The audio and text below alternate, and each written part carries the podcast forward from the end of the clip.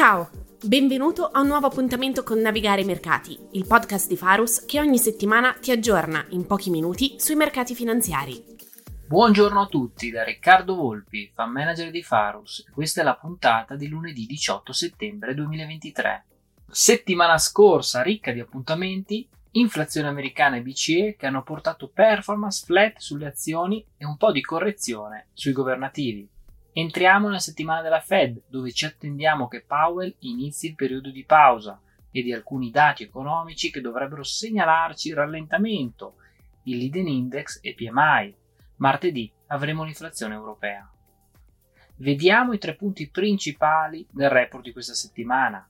Inflazione americana e quali sono le implicazioni per la Fed, BCE e situazione europea ed infine il solito punto del valore. Partiamo con l'inflazione americana, che si è rivelata ampiamente in linea alle aspettative, con un'impennata dei prezzi dell'energia che ha sostenuto la core, ma segnali di continuo gradito raffreddamento dell'inflazione.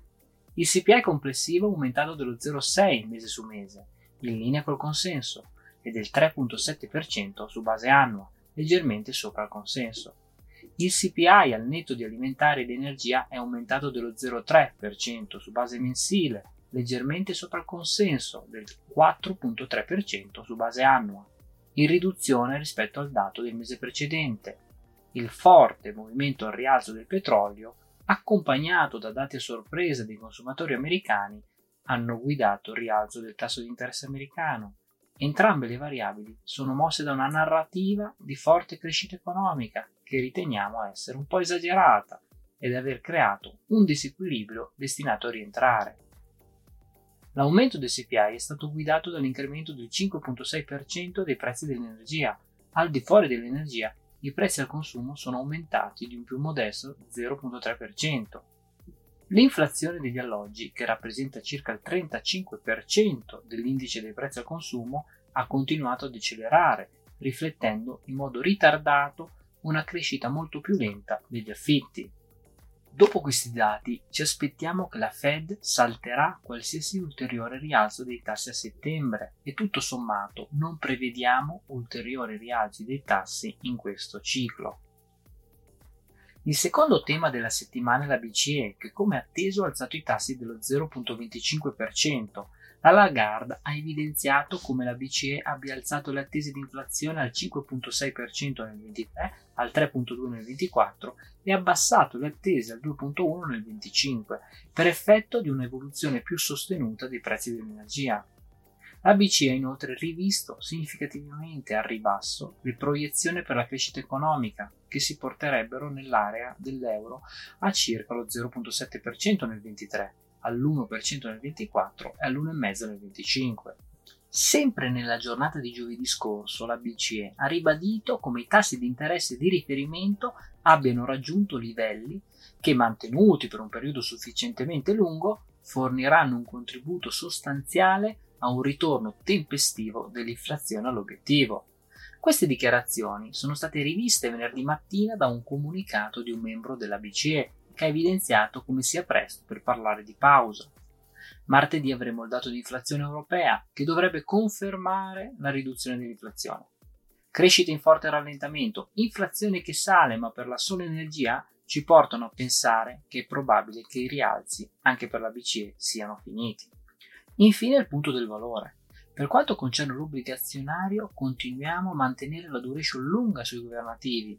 Vediamo se Powell darà un messaggio di stop e attesa e taglierà le attese di crescita, come ha fatto la Lagarde, e questo dovrebbe aiutare la discesa dei tassi. Sul tema corporate riteniamo che ci siano grandi opportunità, in particolare nel gruppo degli investment grade europei a 7-10 anni. Per quanto riguarda l'azionario, partiamo col dire che ci stiamo concludendo il terzo trimestre e da inizio settembre stiamo notando una ripresa dei settori rimasti più indietro dell'anno, come energetici e utility, con performance superiore al 3% con un mercato americano che è negativo. I peggiori settori sono stati i tech industriali con performance inferiore al 4-3%. Sui tech, lo diciamo ormai da un po' di tempo, il valore si è fortemente ridotto, da menzionare anche che sono il peggior settore del secondo semestre. Indipendentemente da quello che farà o dirà la Fed, riteniamo che il valore sia nei settori difensivi come utility, healthcare e staple e anche nei finanziari americani. Ricordiamoci che il valore anticipa sempre le future narrative del mercato. Trovarci infatti con i settori difensivi con grande valore ci porta a pensare che nei prossimi mesi arriverà un normale rallentamento che li vedrà sovraperformare il mercato. Torniamo anche a guardare il lusso europeo che è tornato su valutazioni molto interessanti. Per quanto riguarda i mercati, riteniamo che l'SP 500 più pesato, dove pesano meno le grandi aziende, e anche l'Eurostock 600 mostrino un grande valore evidenziato da rapporti prezzo su utili sui minimi degli ultimi 10 anni. In conclusione, le economie stanno rallentando ed è una cosa normale visti i tassi così alti. Inoltre, i consumatori stanno facendo più fatica ad avere accesso al credito, nonostante continuano a spendere anche più delle attese, e questo porterà Powell a non alzare i tassi questa settimana. In questo scenario di rallentamento, il valore si è inoltre spostato sui difensivi, e questo ci porta ad avere attenzione e a preferire aziende leader appartenenti a questi settori. L'obbligazionario inoltre continua a presentare un grande valore, considerando anche che il tempo dei rialzi è ormai al termine. Per questa settimana è tutto, buona settimana a tutti.